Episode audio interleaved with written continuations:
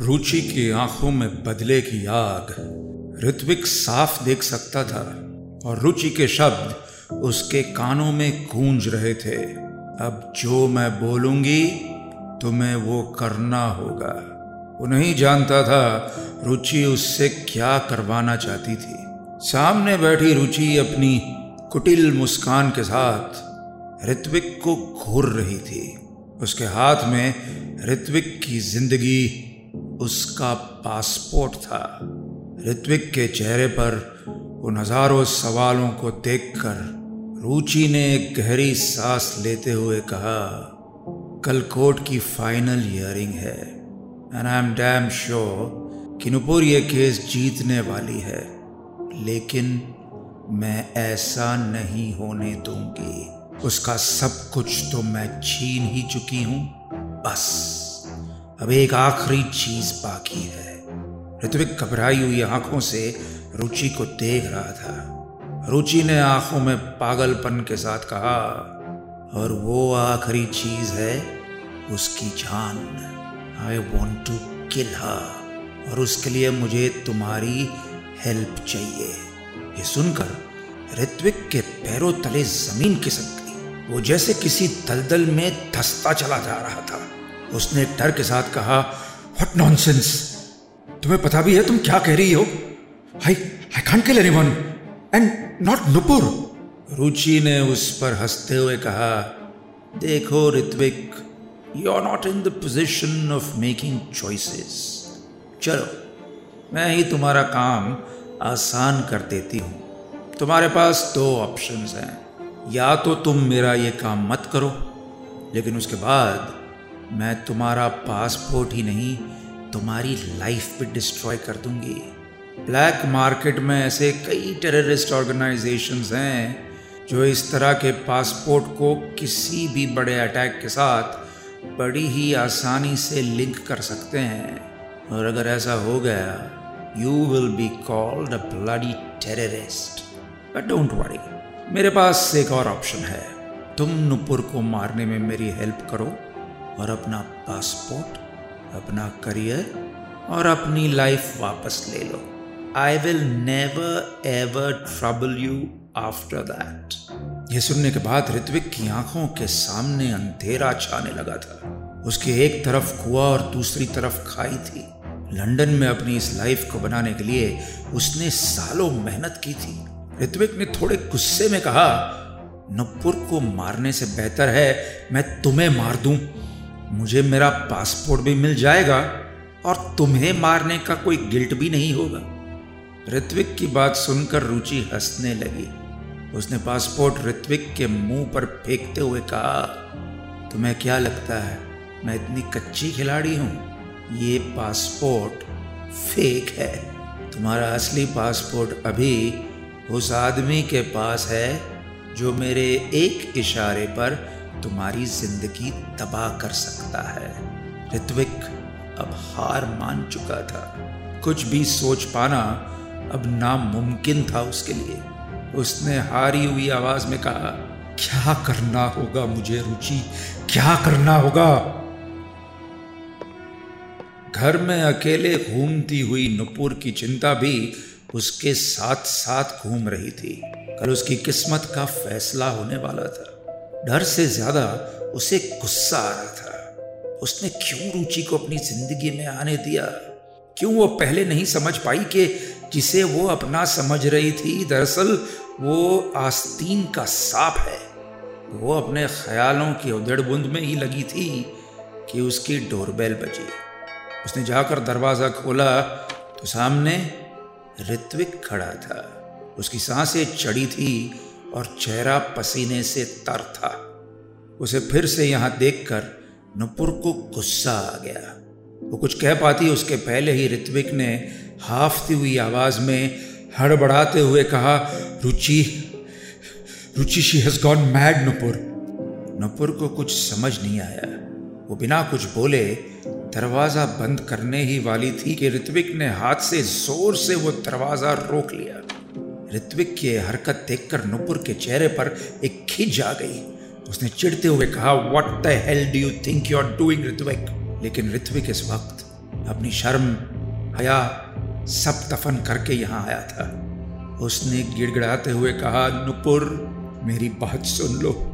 Ruchi is coming here to kill you ये सुनकर अचानक नुपुर के चेहरे का वो आक्रोश थम सा गया। ऋत्विक ने थोड़ा संभलते हुए कहा, मैंने अभी अभी उसे किसी से बात करते हुए सुना। उसे पता है कि कल ये केस तुम जीतने वाली हो and she has gone mad she has lost it वो अभी इसी वक्त एक गन लेकर यहाँ आ रही है। She wants to kill you Nupur खामोश थी। कुछ सोचना और समझना उसके बस में नहीं था, कि तभी ऋत्विक ने एक धीमी आवाज़ में कहा I know that I have made some huge mistakes but मैं उन्हें सुधारना चाहता हूँ, Nupur. You will have to trust me on this मेरे साथ चलो प्लीज़ क्योंकि अगर तुम्हें कुछ हो गया तो मैं अपने आप को कभी माफ़ नहीं कर पाऊँगा। प्लीज़ नुपुर। नुपुर के चेहरे पर अब भी सन्नाटा पसरा हुआ था। ऋत्विक जो कह रहा था, वो बात मुमकिन तो थी। और ना चाहते हुए भी उसने ऋत्विक पर यकीन कर लिया और वो उसके साथ चली गई। और शायद यही उसकी सबसे बड़ी गलती थी। रोज की तरह रुचि आज भी अपनी कार से स्टूडियो जा रही थी। आँखों पर बड़ा सा चश्मा और गले का वो स्कार्फ ये साफ़ साफ़ बयां कर रहा था कि वो किसी की नज़र में नहीं आना चाहती थी। लेकिन कोई था जो इस बीच हर पल उस पर नज़र रखे हुए था, और वो था ऑफिसर समीर महाजन, जो अपनी पुलिस वैन में रुचि का साय की तरफ़ पीछा कर रहा था। वो जानता था कि कोर्ट की डेट से पहले रुचि कोई ना कोई ऐसा कदम ज़रूर उठाएगी। ऐसा कदम जिससे केस का फैसला उसके हक में हो। और समीर किसी भी कीमत पर यह नहीं होने दे सकता था। रुचि को गुनेगार साबित करने के साथ साथ उस पर एक सिम्मा था, नुपुर की बेगुनाही। इसलिए समीर बड़ी ही सावधानी से रुचि पर नज़र रखे था। कुछ देर पीछा करने के बाद रुचि एक कैफ़े के सामने रुकी। समीर ने उसे देखकर अपनी वैन भी कुछ दूरी पर रोक ली। उसने देखा कि रुचि कार से उतरकर सड़क के उस पार बने एक कैफ़े में जा रही थी। समीर को ये थोड़ा अजीब लगा, क्योंकि रुचि स्टूडियो जाते वक्त कहीं नहीं रुकती थी। समीर ने ठहर कर उसका वहीं वेट करना ठीक समझा। वो जानना चाहता था, रुचि यहाँ किससे मिलने रुकी है? समीर की नज़रें कैफ़े पर खड़ी हुई थी और रुचि को अंदर गए लगभग आधा घंटा हो चुका था। लेकिन अब तक ना रुचि बाहर आई थी और ना कोई ऐसा इंसान जिस पर समीर को शक हो। वो इंतज़ार अब और लंबा होता जा रहा था और समीर का सब्र टूटने लगा था। वो अपनी वैन से निकला और सड़क पार कर उस कैफ़े में जा पहुँचा। कैफ़े खचा खच भरा हुआ था, लेकिन रुचि कहीं भी नज़र नहीं आ रही थी। समीर कुछ देर तक रुचि को ढूंढता रहा, लेकिन उसे ये समझते देर नहीं लगी कि यहाँ कुछ गड़बड़ है। वो तेज कदमों से चलते हुए उस कैफ़े के मैनेजर के पास जा पहुँचा। मैनेजर ने उसे देखकर एक सहज आवाज़ में कहा, hello sir may I help you Sameer ने अपना पुलिस बैज और अपने फ़ोन से रुचि की फ़ोटो दिखाते हुए कहा I'm here to find this girl. She came into your cafe about a half an hour back, but she is not here. Can you please check the women's restroom for me? Manager ने जल्दबाजी में हाँ में sir हिलाया और वो बोला sure sir please please come with me Sameer और वो मैनेजर लेडीज़ रेस्ट रूम के बाहर खड़े थे रेस्ट रूम का दरवाज़ा अंदर से लॉक था मैनेजर ने दरवाज़ा खटखटाते हुए पूछा hello is anyone in that लेकिन अंदर से कोई आवाज़ नहीं आई। उसने अब की बार ज़ोर से दरवाज़ा बजाते हुए कहा is any one inside hello और इस बार भी कोई जवाब नहीं आया। समीर समझ गया था कि अंदर कोई नहीं है। उसने मैनेजर को हटाकर दरवाजे को ज़ोर से धक्का दिया। दरवाज़ा खुल गया, लेकिन अंदर कोई नहीं था। बल्कि उस वॉशरूम की खिड़की का कांच टूटा हुआ था और सामने शीशे पर रेड लिपस्टिक से लिखा था, नुपुर इज़ डेड समीर रुचि के कातिलाना इरादों से वाकिफ हो चुका था। उसने हड़बड़ाहट के साथ अपना फ़ोन जेब से निकाला और कहा Please tap Ruchi Tandon's phone immediately. And I know we need orders for that, but it's a matter of life and death. So please do as I say. I need a GPS assessment of where she is right away. Sameer की आवाज़ में एक घबराहट थी उसे कहीं ना कहीं अंदेशा लग चुका था कि बात हाथ से निकलने वाली है नुपुर इस वक्त ऋत्विक के साथ उसकी कार में थी। वो लोग शहर से दूर किसी सुनसान रास्ते पर थे। ख्यालों के उतार चढ़ाव में नुपुर को अपने आसपास के माहौल का कोई अंदाज़ा नहीं था। वहाँ ऋत्विक भी बस चुपचाप कार चला रहा था। कार अचानक एक वेयरहाउस के अंदर आकर रुकी। नुपुर का ध्यान टूटा और उसने देखा कि ये कोई पुराना खंडर बन चुका वेयरहाउस था। इस सन्नाटे में बस कबूतरों के परों की आवाज़ सुनाई दे रही थी। नुपुर को ये जगह कुछ ठीक नहीं लग रही थी। उसने ऋत्विक से कहा, ये ये कौन सी जगह है ऋत्विक? ऋत्विक ने इस बात का कोई जवाब नहीं दिया। उसके चेहरे पर एक गलती का भाव साफ़ नज़र आ रहा था। ऋत्विक ने कार की सीट के नीचे से एक कन निकाली और नुपुर की तरफ़ तानते हुए कहा, Nupur I am so sorry पर इस वक्त हम दोनों की जान खतरे में है। इसलिए जैसा मैं कह रहा हूँ, वैसा ही करो। Please I am helpless Ritvik के हाथ में उस कन को देखकर नुपुर सहम गई। उसने कांपती हुई आवाज़ में कहा what are you doing Ritvik तुम तुम मारना चाहते हो मुझे? समीर की कार फुल स्पीड में लंदन की सड़कों पर दौड़ रही थी। फ़ोन पर एक पुलिस ऑफिसर लगातार उसे रुचि की करंट लोकेशन की इंफॉर्मेशन दे रहा था। वो जो कह रहा था, उसका हिंदी में मतलब था सर रुचि अभी पार्क रोड से 500 मीटर लेफ़्ट की ओर गई है। आप कुछ पाँच मिनट में उस लोकेशन पर होंगे। समीर के चेहरे पर घबराहट मंडरा रही थी, मगर वो हार मानने को तैयार नहीं था। उस ट्रैफ़िक में वो जैसे तैसे नुपुर की जान बचाने के लिए भाग रहा था। नुपुर और ऋत्विक वेयरहाउस के अंदर थे। उस जगह पर सन्नाटे के सिवा और कुछ नहीं था। नुपुर और ऋत्विक के बीच एक गहरी खामोशी पसरी हुई थी। ऋत्विक ने गन को नुपुर की ओर करते हुए एक गंभीर आवाज़ में कहा, रुचि के पास मेरा पासपोर्ट है Nupur. She is controlling me she wants to destroy my life मेरे पास और कोई ऑप्शन नहीं था। I am so so sorry Nupur के चेहरे पर मौत के डर से ज़्यादा धोखे के निशान थे। उसने एक निराशा भरी आवाज़ में कहा तो तुम एक पासपोर्ट के बदले मुझे मारने के लिए तैयार हो गए। मुझे नहीं मालूम था तुम इतना गिर सकते हो, ऋत्विक। इतना कहकर नुपुर ने अपना चेहरा फेरा ही था कि तभी पीछे से किसी के ताली बजाने की आवाज़ आई। ऋत्विक और नुपुर ने मुड़कर देखा तो ये रुचि थी। रुचि ने ताली बजाते हुए कहा I am so proud of you Ritwik. मुझे तो लगा था कि तुम ये कर ही नहीं पाओगे but you prove me wrong तुम तो सचमुच ही बहुत सेल्फिश निकले।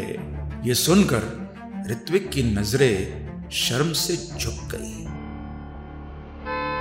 यहाँ रुचि के फ़ोन को ट्रैक करते हुए समीर की गाड़ी एक घर के सामने आकर रुकी। समीर ने वैन से बाहर निकलते हुए तुरंत अपनी रिवॉल्वर निकाली वो नहीं जानता था कि अंदर कौन उसका इंतज़ार कर रहा था। समीर अब उस घर के मेन डोर के सामने खड़ा था। उसने गहरी सांस ली और एक ज़ोर के धक्के के साथ वो दरवाज़ा तोड़ दिया। हाथ में रिवॉल्वर लिए वो उस अंधेरे घर के हर कमरे को बड़ी सावधानी से चेक कर रहा था कि तभी एक कमरे में उसे एक दस बारह साल का अंग्रेज़ लड़का दिखाई दिया।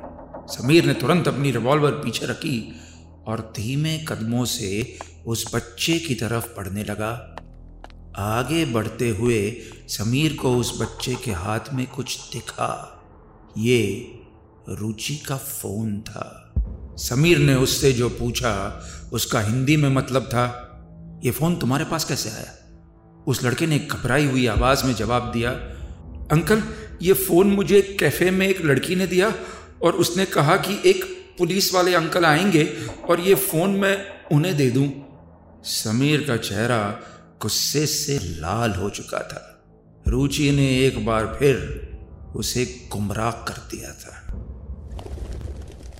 रुचि और ऋत्विक को एक साथ देखकर नुपुर अपनी सारी उम्मीदें हार चुकी थी। इस वक्त नुपुर एक कुर्सी पर बैठी थी और ऋत्विक रुचि के इशारे पर उसे उस कुर्सी पर बाँध रहा था। ऋत्विक की आँखें शर्म से इतनी भारी हो चुकी थी, वो नुपुर की आँखों में देख ही नहीं पा रहा था। रुचि ने गहरी सांस लेते हुए कहा, नुपुर नुपुर नुपुर, मैंने तुमसे कहा था कि मेरे रास्ते में आना छोड़ दो, लेकिन तुमने मेरी बात ही नहीं मानी। अब देखो मुझे ये क्या करना पड़ रहा है? रुचि के इतना बोलते ही उसका फ़ोन बजा। उसने फ़ोन उठाया और दूसरी तरफ़ से जो आवाज़ आई, उसका हिंदी में मतलब था, इंस्पेक्टर समीर महाजन वहाँ पहुँच गया है, जहाँ तुम उसे पहुँचाना चाहती थी। यह आवाज़ उसी पुलिस ऑफिसर की थी जिसने कैफ़े वाले केस में रुचि के सबूत मिटाने में उसकी मदद की थी। फ़ोन काटते हुए रुचि के चेहरे पर जीत से भरी एक मुस्कान थी। उसने गहरी सांस लेते हुए कहा, अब तो ऑफिसर समीर महाजन भी तुम्हारी कोई मदद नहीं कर सकता, नुपुर। उस बेचारे को तो ये भी नहीं पता कि आखिर तुम ज़िंदा भी हो या नहीं। लेकिन डोंट वरी तुम्हें उसे कुछ भी एक्सप्लेन करने की ज़रूरत नहीं पड़ेगी। रुचि ने ऋत्विक की तरफ़ हाथ बढ़ाते हुए कहा give me that gun Ritwik. Ritwik मजबूर था। उसने कांपते हाथों से वो गन रुचि के हाथों में थमा दी। रुचि ने गन को नुपुर की तरफ़ करते हुए गहरी सांस लेकर कहा, तुम्हें क्या लगता है ये जो मैं कर रही हूँ, ये सिर्फ़ एक फैंटेसी है, पागलपन है।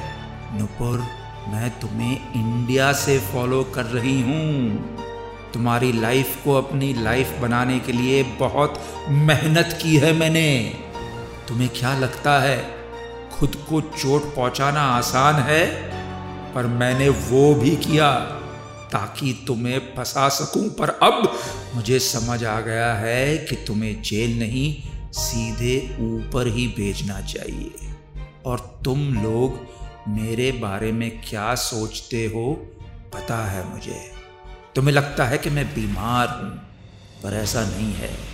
मैं जानती हूँ मैं क्या कर रही हूँ, और मैं ये भी जानती हूँ कि इस दुनिया में नुपुर बन के रहना है तो आगे क्या करना है।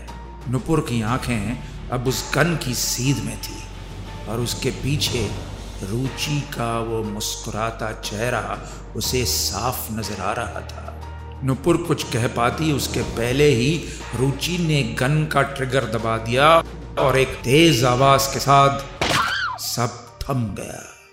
नुपुर की आँखें बंद हो गई। रुचि की सनक ने नुपुर की ज़िंदगी को खत्म कर दिया था।